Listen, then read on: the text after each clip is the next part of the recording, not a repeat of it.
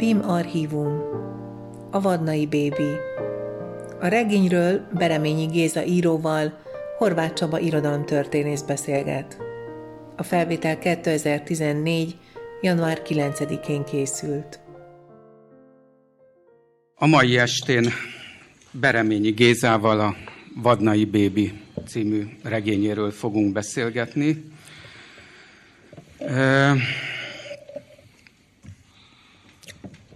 A beszélgetés vázlatán átfutottunk most a Károlyi kávéházban, és arra jutottunk, hogy spontán módon azzal a kérdéssel kezdjük a beszélgetést, így in medias rész, hogy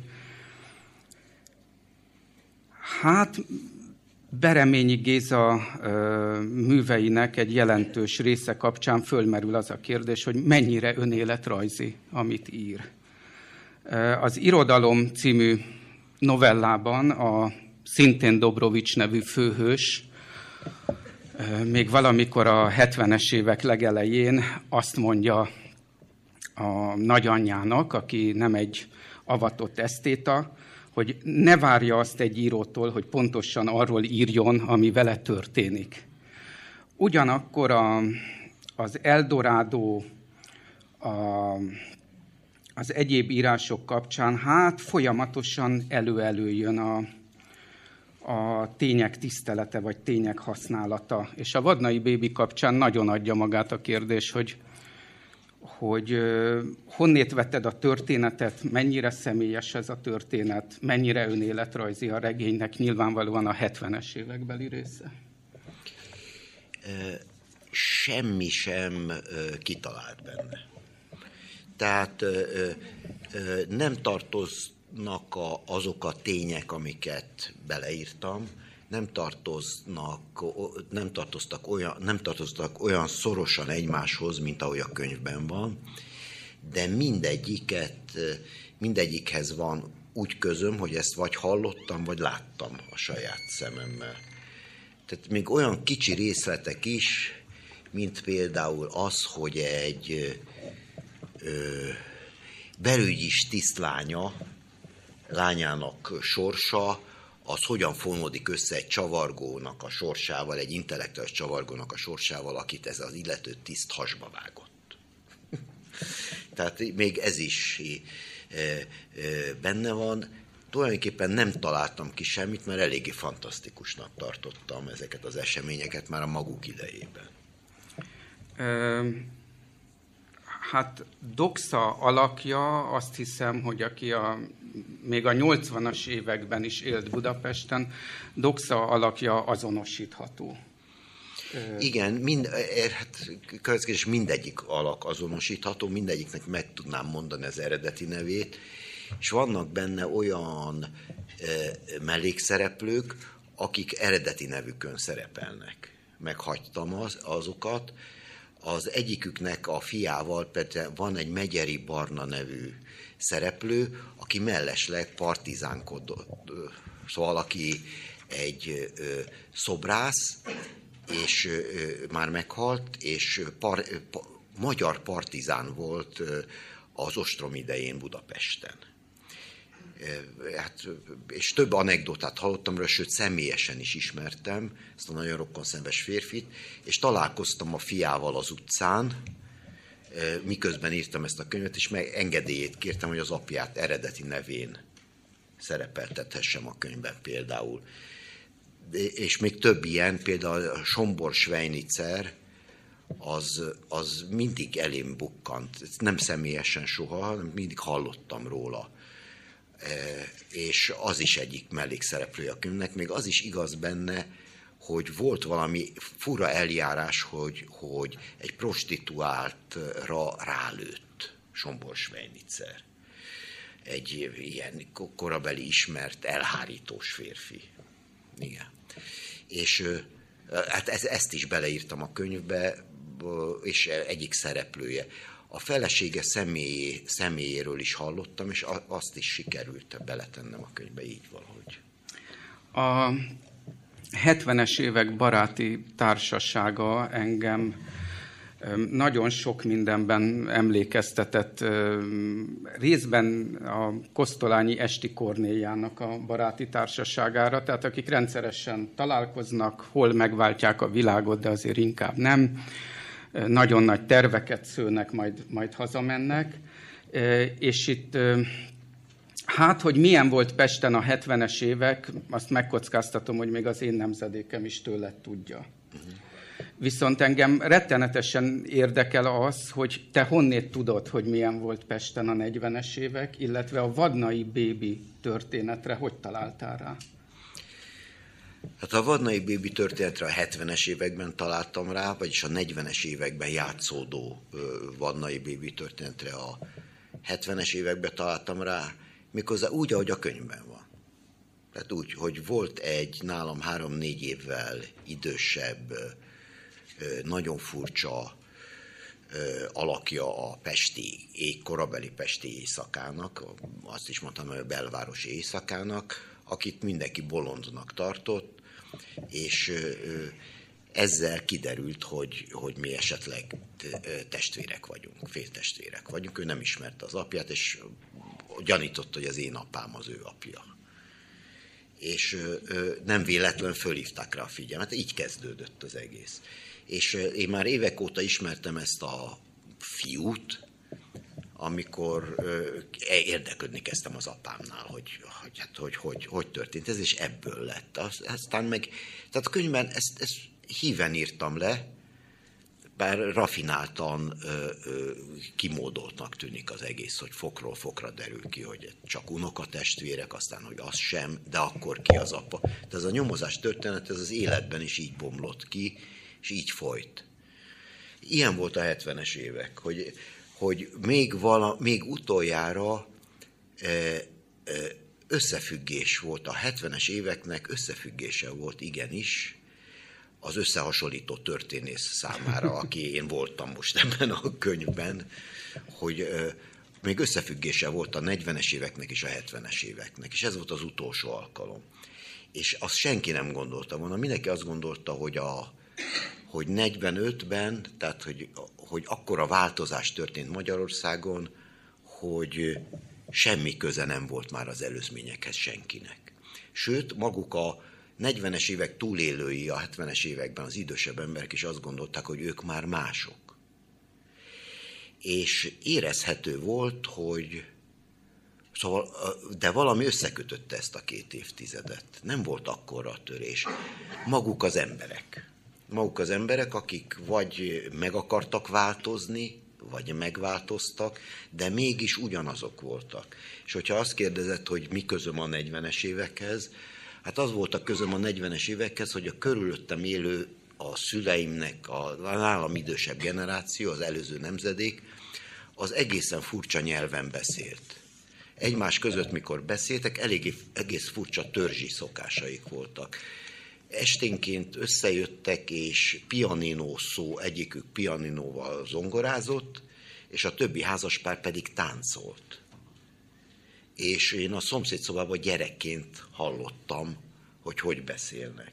És aztán vita volt a nevelőapám és az édesanyám között, miután a vendégek tápoztak, és a nevelőapám azt mondta az édesanyámnak, hogy maga lumpolt az erdnővel és akkor ebből megértettem, hogy, hogy valami volt, és akkor a megcsókolom kezét, madám, de csak a kezét kezdetű dal szűrődött át hozzám gyerekkoromba. Ilyen pajkos dalocska volt, és elképettem, és csoszogások és táncok folytak. És, és ö, olyan titkos megjegyzések voltak egymás között, amit, és mivel egyetlen gyerek voltam, a, a felnőttekhez kapcsolódtam erősen, és a nyelvüket tökéletesen tudnám beszélni ma is. A könyvben mindent megtettem, hogy az ő szavaikat használjam. Például, hogy a tegnapi napon tenorja az volt, mondta valaki, és én kicsit már bánom is, mert túl sokszor használom ezt a szót, hogy a tenorja viselkedésének tenória az volt a könyvben. Már tetszelgek is, azt hiszem kétszer vagy háromszor használom, ez bánt engem. Egyszer kellett volna.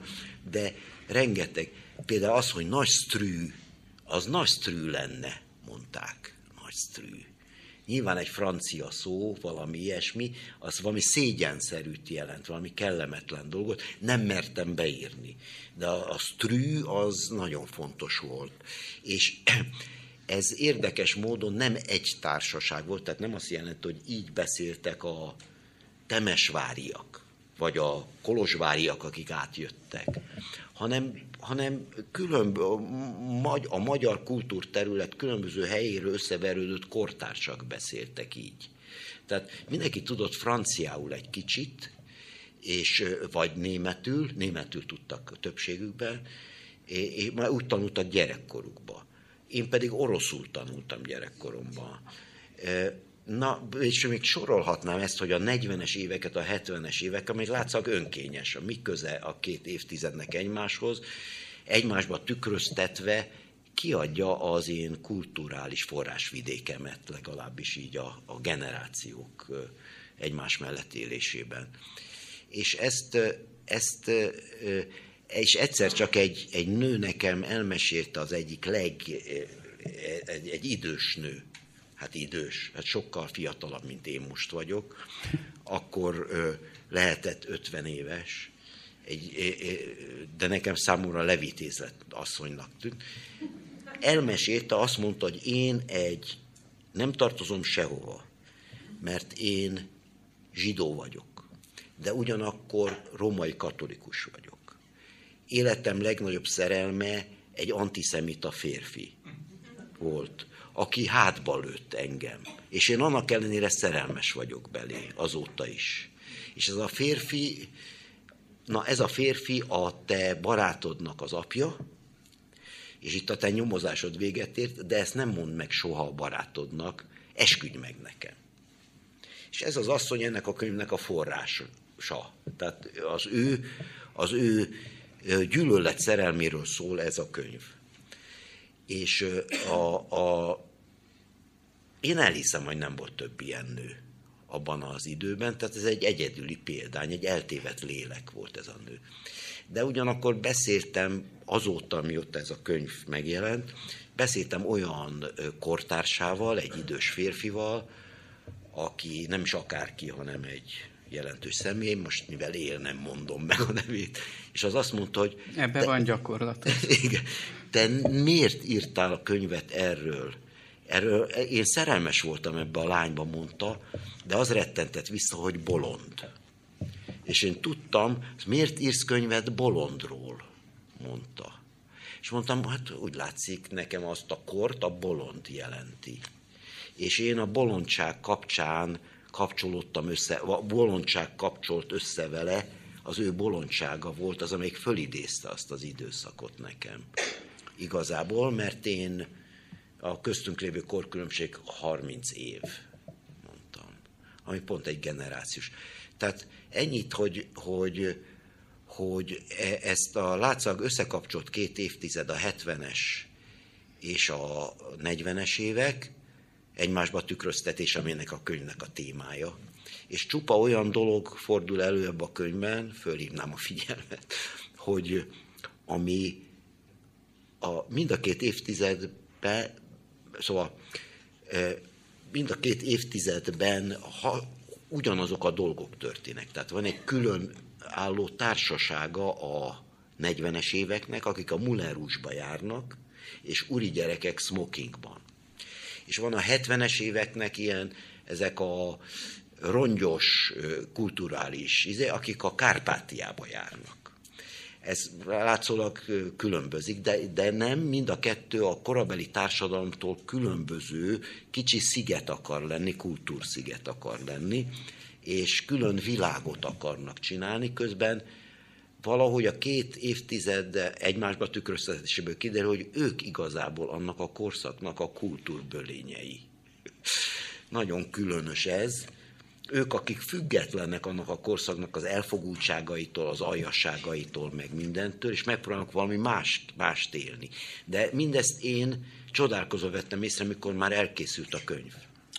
De nem csak ilyen van, hanem mindenhol van benne olyan, olyan hogy szóval csupa, mint a ismétlődés volna, csak másképpen. De ismétlődnek. Szerelem a 70-es években, szerelem a 40-es években. És összehasonlíthatatlanok, és mégis valahol hasonlóak. Hol hasonlóak, kérdeztem én magamtól, amikor elkészült a könyv, mert magam csodálkozó olvastam utána. Hol, hol hasonlóak ezek?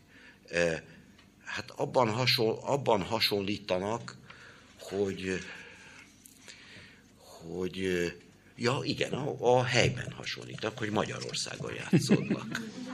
És van, van valami... itt egy város? Igen, van itt egy, hogy magyar stílük van. Szóval a hasonlóságot Magyarország okozza. Egyébként nem hasonlítanak, csak a jellegük valami, hogy csak itt fordulhatnak elő. Tehát ez tulajdonképpen egy, egy természetrajzi könyv is. Na, bocsánat, csak hogy, hogy azért beszélek így erről, mert mert én magam is csodálkozom. Tehát ez a könyv úgy született, hogy valaki elmesélt nekem valamit, én magam is átéltem, az egyik szereplője vagyok a könyvnek, és amikor elkészült, 40 évig hordtam magamban ezt a történetet, és egyszer csak nem tudom miért megírtam, most, és nemrég írtam, meg nemrég fejeztem be.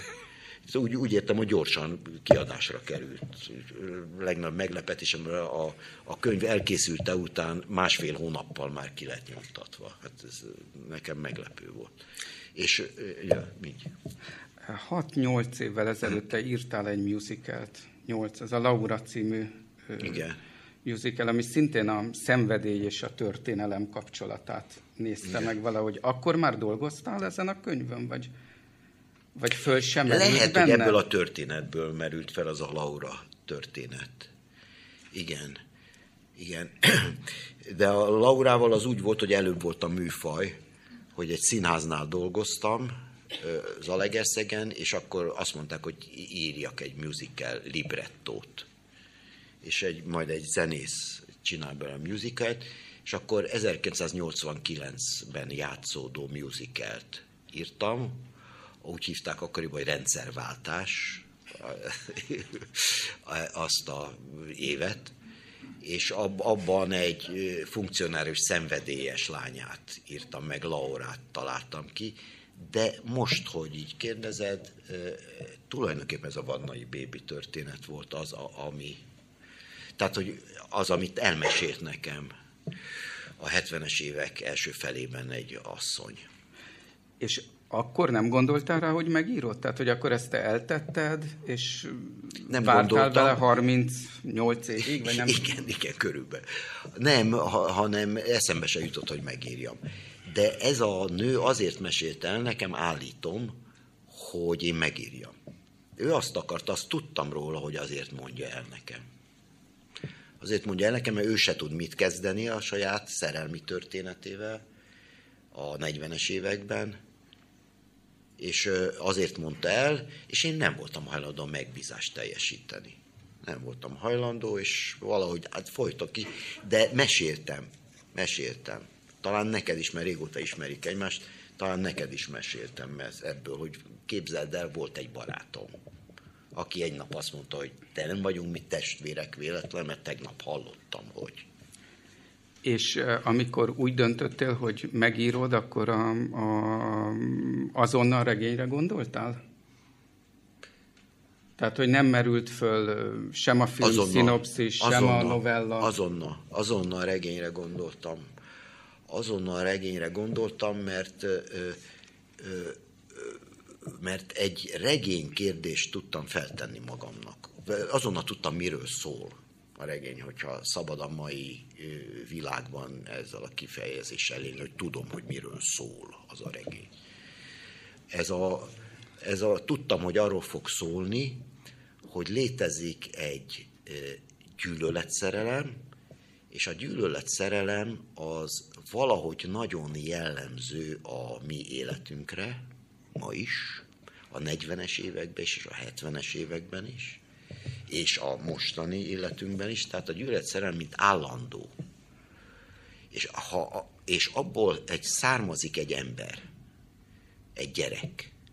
És az a gyerek az különbözik a többi gyerektől, a sorsa a többiek, akik nem gyűlöletszerelmből születtek. Tehát milyen ember születik egy gyűlöletszerelmből? És valahogy úgy éreztem, hogy, hogy én meg a korosztályom mind gyűlöletszerelmből születnek. És ezt éreztem, hogy ez regény téma. Na, így valahogy. Hogy a, a 40-es évek a háború utáni idő és a háborús időnek a gyűlöletszerelme a meghatározó sorsérzés.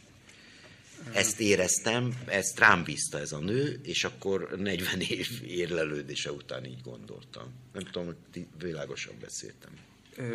Azt írod, számomra igen, azt írod két, két helyen is, hogy egy, amikor Dobrovics elkezdi a regénybeli fiatal író a 40-es éveket kutatni, illetve azzal foglalkozni, tehát ugye nem kutatja ő különösebben, ez nagyon megfogott, hogy valójában a lányokra is azért van szüksége, hogy a család történeteiket meghallgassa, Igen. hogy egy csöppet sem vonzó, és legalább annyira aljas korban találta magát, amilyen az ő jelen ideje volt, mondja egy helyen Dobrovics. Majd valaki, talán Tipsi mondja azt neki a regényben, hogy én szerintem folyamatosan háború van, máskorban járunk, mégis ugyanaz a tapasztalat. Lehet, hogy ezt a két nemzedéket ez a folyamatos háború köti össze? Én az előbb Magyarországnak neveztem, ami összeköti a két nemzedéket, akik egészen mások állítólag. Egészen mások, és az is igaz, ami a könyvben van, hogy amikor én 20 éves voltam, akkor abba az a társaság, ahova én jártam, és akikre felnéztem, egy nálam idősebb intellektuális jampecekre, az a társaság az azaz saját szüleivel egyáltalán nem foglalkozott. Tehát szégyen volt a szülőknek a múltjával foglalkozni, meg nem volt érdemes, hogy egy levitézlet társaságnak tartották az elődöket, és én is úgy viselkedtem, és úgy tettem, de titokban egyfolytában nyomoztam. Na most ez egy olyan volt, mint egy kémtevékenység, hogy titokban ö, titokban figyeltem az elődeimet, és titokban az elődeimtől eredeztettem magam, ami egyébként természetes ösztön. De, a, de nem, nem, a kortársaimnak nem valhattam ezt be, mert, mert szégyennek voltak az elődök. Különböző okokból lené, lené, lenéztük a szüleinket. Látszólag. És ez az ellentmondásos dolog, ez is benne van a könyvben, ez, hogy titokban nyomoz valaki, senkinek nem mondja el, és ugyanakkor mély összefüggést érez az elődökkel. És ettől már csak egy lépés, hogy vállalja őket. Holott az elődök sem, vagy a szüleim, szüleink nemzedékéről beszélek, a saját tapasztalatokról, sem vállalták magukat. Leplezték, nem mondták el az utódoknak, hogy mi történt velük, jobb, ha nem tudja, meg olyan silány dolgok azok, és olyan veszélyes dolgok, vagy nem tudom pontosan, tudom, csak nem találom a szavakat, hogy, hogy nem mondták, hát nem, nem volt szokás átadni a tapasztalatokat. Meg nem is érdekelte az utódokat mindez. Most ez egy olyan összefüggési rendszer, amit valósággal rám robbantott ez a nő ez, ez, ez, a, ez a nő, és illetve észre se vettem, nem hagyott nyugodni ez a történet. És arra voltam kíváncsi, hogy miért nem, és a könyv nem válaszol rá. Nyomoz benne, nem válaszol rá, nem ez a megfejtés. Nem ez a megfejtés. A, a, a könyv, könyv egyet, egy után nyomoz igazából, hogy milyen ember születik a gyűlölet szerelemből ha már nyomozunk, akkor nyilván a teremben lévők jelentős része emlékszik rá, hogy megjelent egy Antoine és Desiré című lemez, amin, aminek a belső borítóján talán látható egy fotó, ezt most megmutatom, itt van. De aki hazamegy és megnézi a fotót, Igen. ezen a Doxának, a regényben Doxának nevezett Dixi ül felismerhetően Bereményi Géza mellett. És az én kalapomban a fején. Igen. Akkor neked legalább két kalapod volt ebben az időben, Géza. akkor még úgy tudtuk, hogy testvérek vagyunk, féltestvérek vagyunk, mikor ez a fotó készült. Igen. És uh, Antoine uh, ugye azt mondja a lemezborítón, halála pillanatában, hogy ő a maga részéről a 70-es években volt a legboldogabb. A dalon, vagy a lemezen két dal is foglalkozik a történelemmel, és hát mind a kettő így visszadobja a történelem lehetőségét. Tehát amikor a donkanyart megjárt nagyapa lenyeli a mikrofont, és ebből kellene a múlt hieroglifáit megfejteni, illetve hát amikor ö, éppen nyújtaná a kezét egymás felé minden nemzedék, hát ott, ott folyamatosan valahogy az látszik, hogy ez a két, két időség nem boronálható össze. Megváltozott a véleményed azóta ennyire? Vagy, vagy már akkor is az a titok volt benne, amit most mondtál? Hogy, hogy igazából ez érdekelt téged akkor is? Csak... Igazából érdekelt, csak akkor úgy gondoltam, hogy ez egy hülyeség. Tehát nevettem saját magamon, és ezt akartam, ironi, ironizáltam. Tehát az irónia, ha jól tudom, az valahogy, szóval végső értelme az, hogy ellentmondásos. Ellentmondás. Abból születik az irónia. Hogy ellentmondásos viselkedés, ellentmondásos érzés az irónia.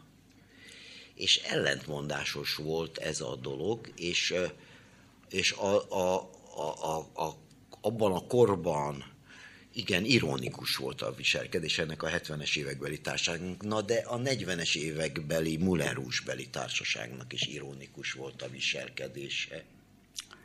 És valószínűleg az elődeikhez ugyanolyan szakadozott viszonyuk volt. És a regény címszereplő nőjének, Bébinek az apja, akihez szeretet fűzi, és keveset, mégis Bibi az apját is megtagadja a érzelmi kapcsolat, a, a, a szerelmével, a saját apját is.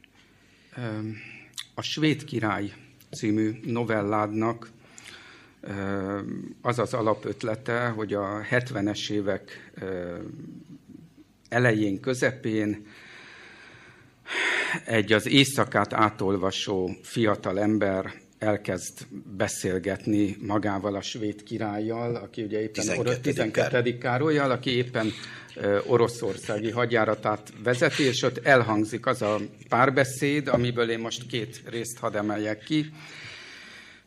Azt mondja Somogyi, a, Somogyi. a, a budapesti fiatalember a svéd uralkodónak, akit egyszer csúnyán lemagáz, és hát a svéd királya rá jellemző hűvös eleganciával azt mondja, hogy talán maradjunk az ön megszólításnál, ha kérhetem, hogy nem értem, mi hasznát venné felség, ha rólam bármit is megtudna.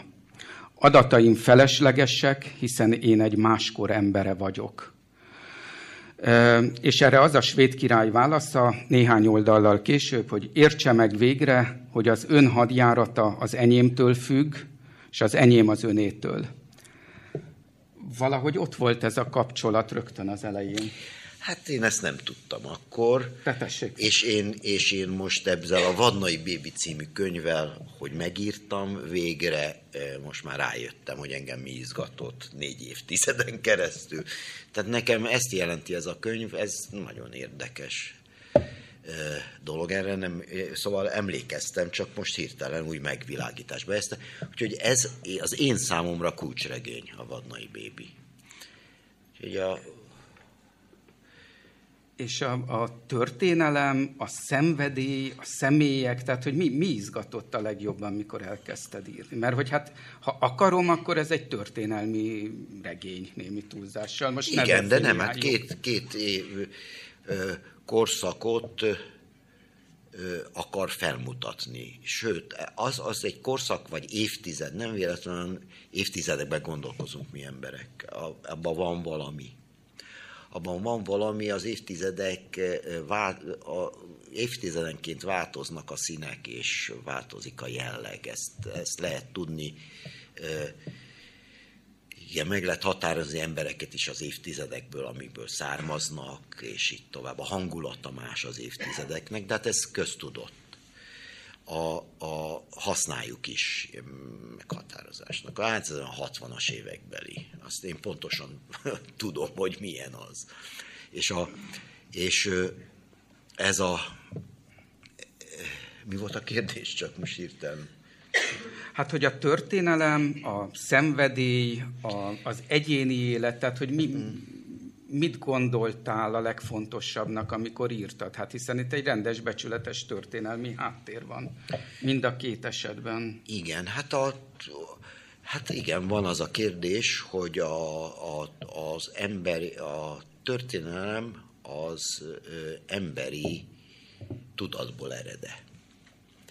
Tehát, hogy az, az, az emberi fantazmagória a történelem. Mert olyan dolgokat kapcsolunk össze a úgynevezett történelmi szemléletünkben, amik egymástól olyan távol eső dolgok, és talán nem is függnek össze.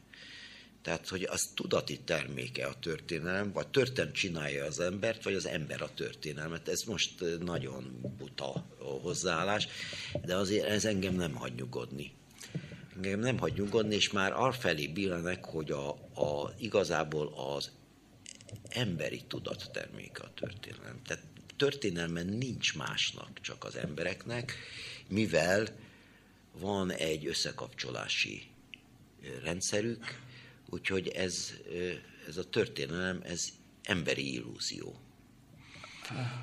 Na és a, a, a, vagyis az emberről, magáról a történelem által meg lehet tudni valamit, igen, valóban, de a történelemről az csak az ember képzeli. Hogyha már a, a regénynél, mint műfajnál tartunk, akkor a háború és béke végén van a Tolstoynak egy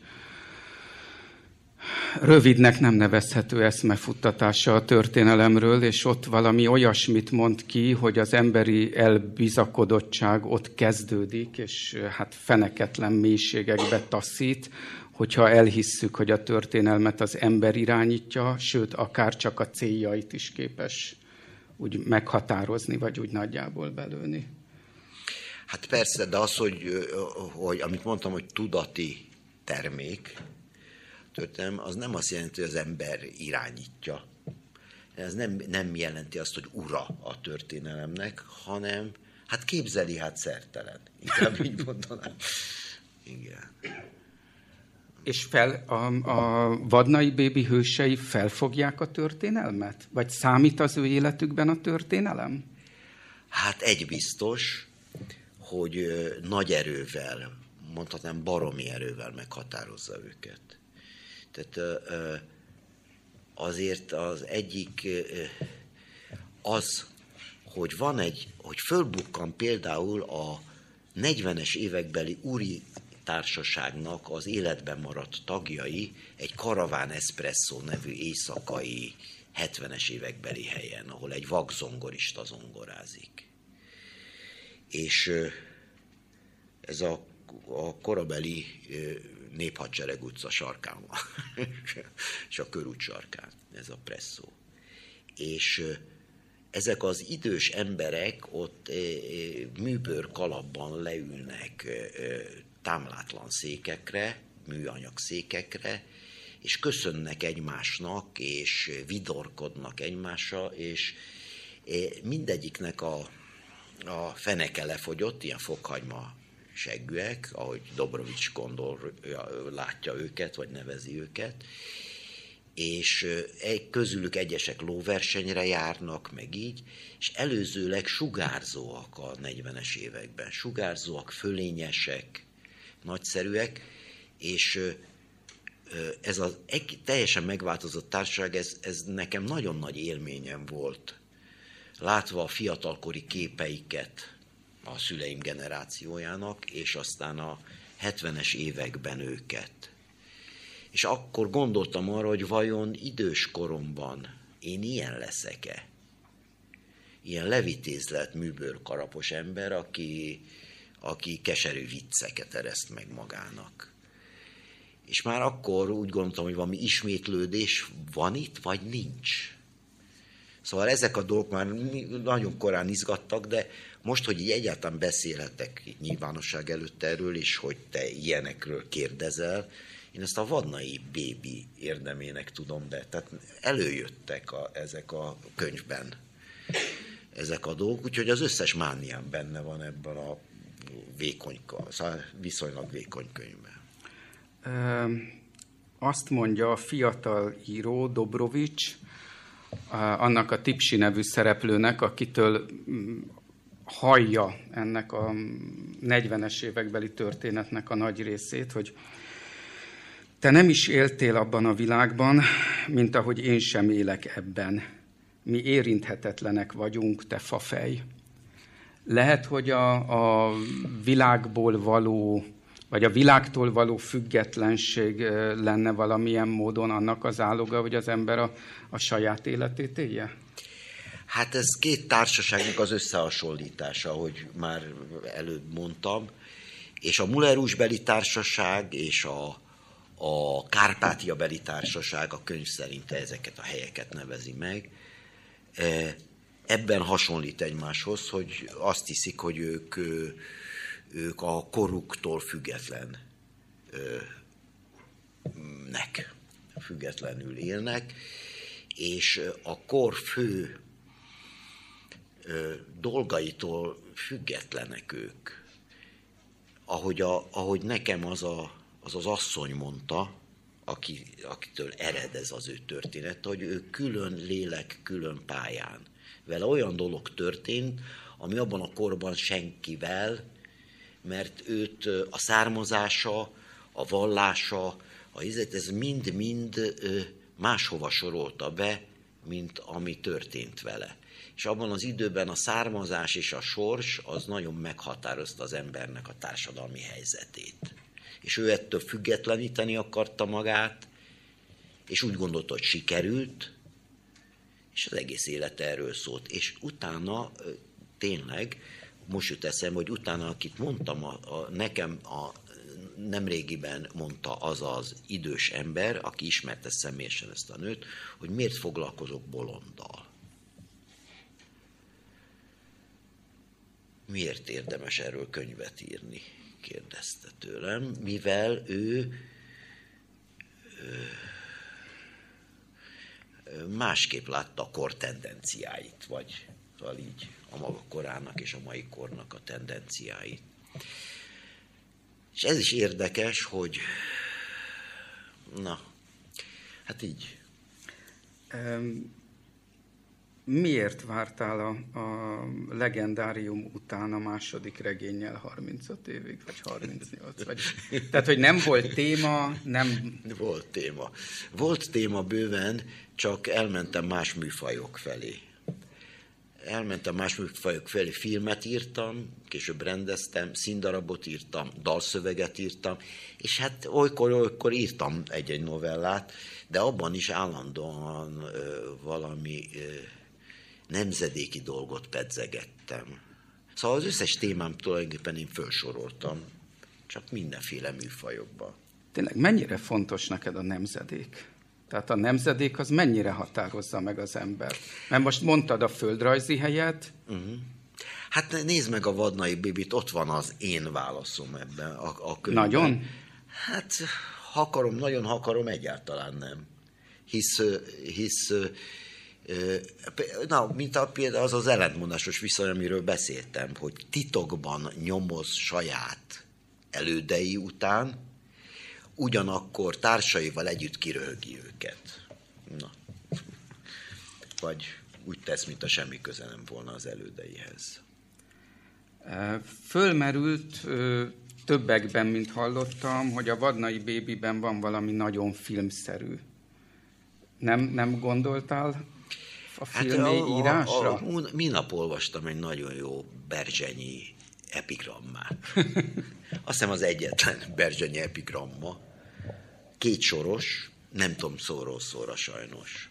Az a címe a kritikához. És azt mondja, a sértődött Berzsenyi, gondolom a Kazinci, Kazincit akarta célozni, mert érezni, hogy nagyon dühös, hogy ne nézd a személyét az illetőnek, hanem magát a művet nézd. És aztán minősíti azt, aki a személyét nézi az írónak. Ez én szerintem a, nem a vadnai bébiből jut. Már vadnai bébi az valóban epika. Uh-huh. Az epika. És ö, ö,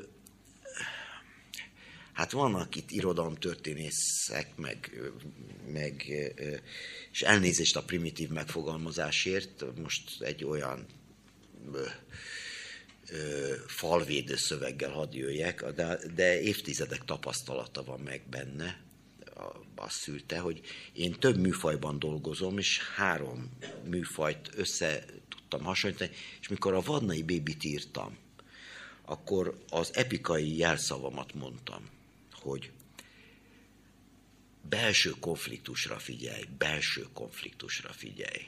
Ez az epika dolga.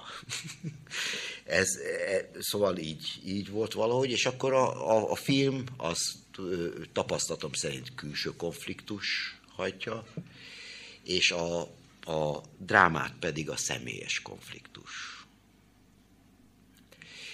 És a Vadnai Bébi, én szerintem mondom, hogy úgy volt, hogy megírtam ezt a könyvet, és nem tudtam, nem, nem volt tudatos az építkezés benne, pedig építkezik a könyv hanem ö, valószínűleg titko, titokban érett évtizedekig, amíg, amíg én elparentáltam ezt a dolgot, eltartottam magamtól. És nagyon hirtelen írtam, meg egy év alatt írtam tulajdonképpen, ráadásul volt munkám is közben, de naponta foglalkoztam vele, és, és írtam, és szinte öntudatlanul bukkant elő magától az egész. És utána volt a legérdekesebb, amikor elolvastam, amikor kész lett. És ahogy kész lett, hamar nyomdába került, és itt van a könyv. És utána elolvastam ezt a könyvet, méghozzá úgy olvastam el, hogy, hogy már kéziratban odattam másoknak, és azok fölhívtak telefonon, és beszámoltak rá róla. És alig vártam mindig, hogy a telefonbeszélgetés véget érjen, mert futottam a könyvhöz, és az ő szemükkel olvastam el, az illetővel, akivel beszéltem előzőleg. És akkor tudtam, úgy tudtam megközelíteni, a saját szememmel valahogy nem tudtam. Na, ez most az én személyes viszonyom a könyvhöz, de, de a, a, szinte mindent, ami bennem összegyűlt, belső konfliktus, azt itt el tudtuk sorolni. És én ezt, ezeket nem tudtam, ez nem volt tudatos. Na, így, így mondanám. Tehát én szerintem ez epikai mű. A regény úgy ér véget, hogy Doxát egy mm, ilyen elme gyógyintézetben meglátogatja Dobrovics nevű barátja, Igen. a tehetséges fiatal író. Doxa ott marad az elmegyógyintézetben, de kiderül, hogy ő is elkezdi megírni, vagy ő kezdi el megírni a, a szülei történetét. Anélkül, hogy tudna róla. Anélkül, hogy tudna róla. Igen, kitalálni akarja az elmegyógyintézetben. Ki lehet szállni egy ilyen történetből, vagy csak megírni lehet?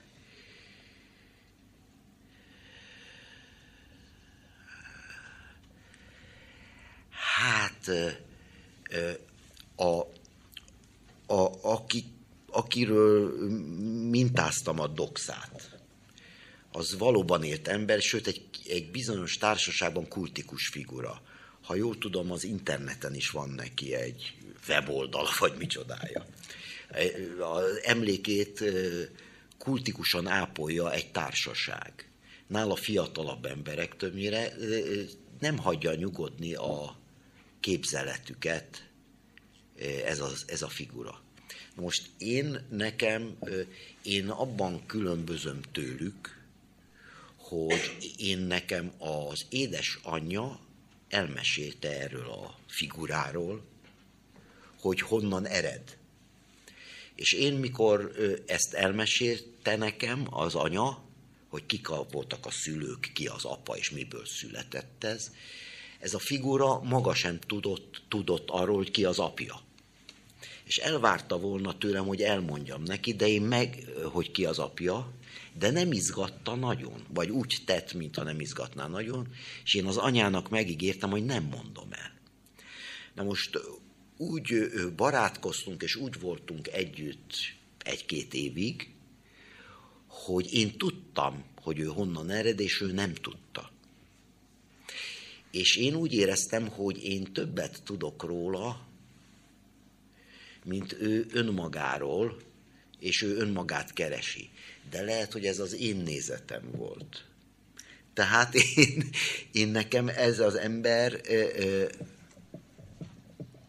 többet tudok róla, mint ez a társaság, amelyik a kultuszát ápolja, vagy valami, illetve ez egyik megfejtése ez. Na most hát ez, hogy az ember az elődeivel kapcsolatban. És közelebb jutsz valakihez, vagy valamihez, hogyha az eredetét ismered? Hát ez én, igen. Igen, én. Én. Meg Dobrovics is ebben a könyvben. Valóban észrevettem már magamon nagyon korán, hogy ha megismerek valakit, és érdekel engem az az ember, akkor mindig megkérdezem, hogy a szüleidnek mi a foglalkozása. És hiába tagadja az meg a szüleit, vagy valami, én a szülei foglalkozásából több következtetést tudok levonni, mint a személyes tapasztalatokból ő róla. Na így. Bébinek a, még a háború előtt azt mondja egy angol jazzzenész a regényben, Igen. hogy maguk ironikus életet élnek. Előre nem látnak, mert ott csak a semmi van, örülni csak a múltnak tudnak, közben borzadnak is tőle, mert örökösök nélkül nincs értelme az emlékezetüknek. A Doxa képzeletbeli regénye, meg mondjuk a te nyomozásod az az, hogy megteremtsd azt a múltat és azt a jövőt, amit... Ez, bocs, csak elakadtam ennél, amit az idézetnél. Te írtad. Igen, tudom, de ez az idézet, ez az idézet a 40-es években a furcsa háború idején mondja egy Magyarországon turnézó angol zenész egy furcsa pesti urilánynak angolul beszélgetnek. És egy angol mondja egy magyarnak, így is mondhatnám. Tehát ugye angol, más helyzetben lévő ország, tehát ez, ez nem nemzedéki, meg ilyen, ez egy, egy angolnak az értetlensége, és ezt mondta is nekem, nem pont ezekkel a szavakkal, de ez az asszony mondta, hogy ő ismerte egy angol dobost, egy angol zenekar volt a Moulin Rouge-ban vendégjátszani, az alatt, amikor már hadüzenet volt Anglia és nem tudom én mik között, Németország között. És itt volt valahol egy angol zenekar, akik döbbenten nézték, sőt, Vas Istvánnak a Miért viog a Saskesejű című könyvében is olvasható volt, hogy angol vendégek elképedve nézték, hogy hogyan táncolnak Dunaparti teraszon magyar aranyifiak és aranylányok, miközben már folyik szinte a háború Európában, és Magyarország a maga külön, ahogy Bébi mondja, speciális semmiében lebegéppen. És, a, a, a, és hát ez, ez inkább arról szól, tehát az, az nem...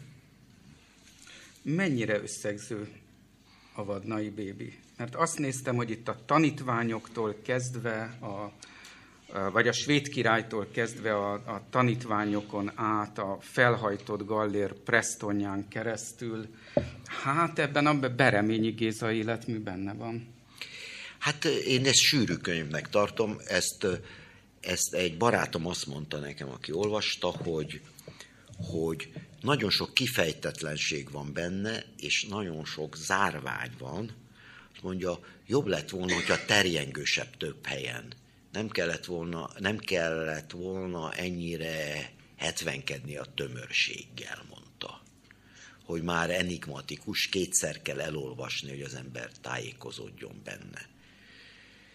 É, é, ö, igen, na, nagyon sok van benne, nagyon sok sűrűsöd, és lehet, hogy vannak olyan mondatok, amiket csak én értek, vagy de ne, ez nem igaz, amit amik nagyon sűrűen vannak, szóval így.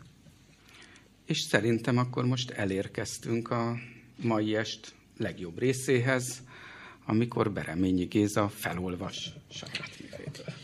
Jó. A, a, a könyv legnagyobb fordulatát, mert ez tele van fordulatokkal, de a könyv legnagyobb fordulatot, a mindent meghatározó fordulatot, amit úgy mesélt el nekem ez a nő, hogy önmaga sem értette. Tehát azt mondta is, hogy akkor képzeld el, megláttam őt, terhesen mentem nőgyógyászhoz, hogy a küretet elvégezze, és megláttam őt háttalált a folyosón, és a hátába beleszerettem. Na most, és onnantól eldőlt az életem, mondta. És hát ezt a részt, ami meghatározza a könyv szerint az utód életét is.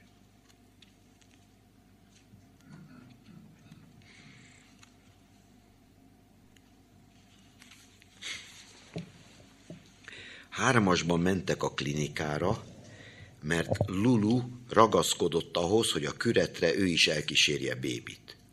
Az autóban még egyszer összevitatkoztak, hogy Lulu venne majd egy lakást Buenos Airesben Tipsinek, aki átjáratna hozzájuk, mint egy nagybácsi, játszani a gyerekeikkel, ha bébi megtartaná ezt a gyereket, és megszülné Lulutól azokat.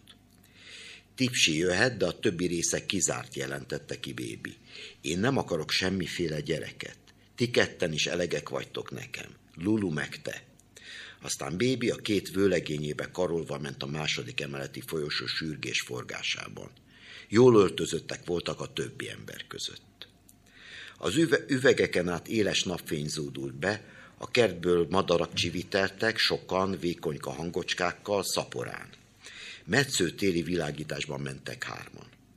A reggeli vizsgálatra váró emberek folytott hangon társalogtak egymással, a hanghullámok megemelkedtek, lecsitultak, egy-egy ajtó csapódott, behívó nővérek kiáltoztak különféle neveket, Bébi magas sarkú cipője csattogott, a nagyon is hosszú folyosót fürdőszobába illő kőnégyzetek borították, rajtuk spirálos római mintázat. Tipsi jópofáskodott oldalról, és bár minden éles tisztasággal emlékezetes maradt, maradt, azt, hogy Tipsi miket mondott, akkor nem is lehetett érteni, mintha valami belső moraj elmosta volna a bébiben, mint a közeli tipsére megsüketült volna, csak egyedül tipsi lett volna kikapcsolva, a többi minden nagyon is bevésődött. Majd bébi egy lendület közepén hirtelen leállt, kísérőit visszatartotta. Ki az ott? Egy fehér köpenyes alak volt ott, hátát és tarkóját mutatva bébinek. Elég messze állt, a távolságot nem lehetett felbecsülni. Bal kezének középső és mutatója között égő cigaretta volt, a füle magasságában mozgatta, a csuklóján egy szép téglalap alakú karóra úgy magyarázott egy másik orvosnak, az meg készségesen hallgatta őt. A háttal állónak egyenes vonalú volt a válla, és a nagyító látásban hófehér az imnyak sávja a köpeny fölött. A tarkója alatt világos szőke pihék, és maga a tarkó annyira vonzotta bébit, hogy ott helyben azonnal csukott szemmel is le tudta volna rajzolni a formája körvonalát, azt a hívójelet. Később ezt számos alkalommal meg is tette, amikor a férfira várakozott egymagában. Tipsi hangja, mint a torokból jött volna, gargarizált.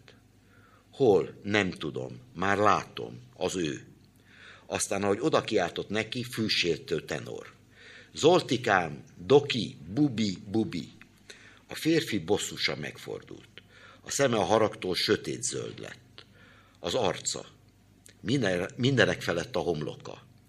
Elindult, hogy rendre, rendre utasítsa a tipsit, aki sietve előtte termet.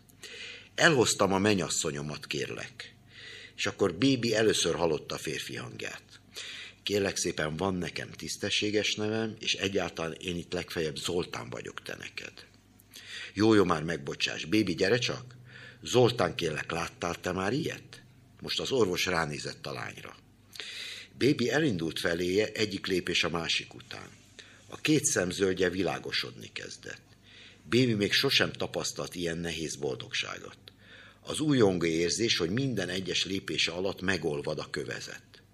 És ettől az érzékcsalódástól nagyon hosszú lett a férfi felé vezető útja, hosszú csodálkozás.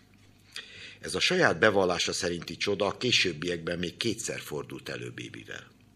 Másodszor egy év múlva egy megállóba. Mikor villamosról leszállva megint csak elindult az ott álló férfi felé. Az már egy rendezvújuk volt Budán, a Farkasréti temetőnél, ahonnan ősszel csak úgy, sét, ahonnan ősszel csak úgy sétálni mentek.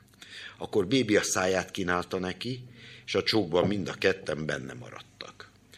Utoljára pedig úgy, hogy Bébi egy bérház kapuja előtt már olyan hosszú ideje leste, merről fog jönni, hogy végül azt hitte, talán rossz házszámot adott meg a férfinak a telefonban, amikor megpillantotta. Ott közeledett a hosszú Kopár Damjani utcában márciusban, és mikor látta, hogy a lány észrevette, megállt.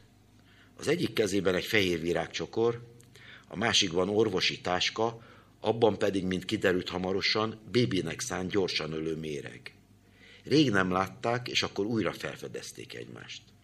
Bébi eléje ment a Dam- utcában. Ott harmadszor lágyult meg lépésenként a kő, aztán rákövetkezett a kemény sejtés, hogy ilyen már nem lesz soha többet. Kórházi folyosó, villamos megálló a Farkasréten, Damiani utca a német megszállás után. Ezek voltak. Ezt a nő, nem azt mondom, hogy szóról-szóra így mesélt el nekem, de ez is történelmi tény, magántörténelmi tény volt, így, hogy meglágyulta a lába alatt a kő, és háromszor lágyult meg a férfi hatására. Lépésenként a kemény kő. Egyszer egy kórházi folyosón, mikor először látta hátulról, és ez így nekem beszámolt, hogy farka. Tehát így van a, a pillanat, amikor kinagyítódik minden, és részletezővé válik az emberi sejtés miatt az ember, és amikor, amikor eldől, eldőlt a barátom sorsa. Így.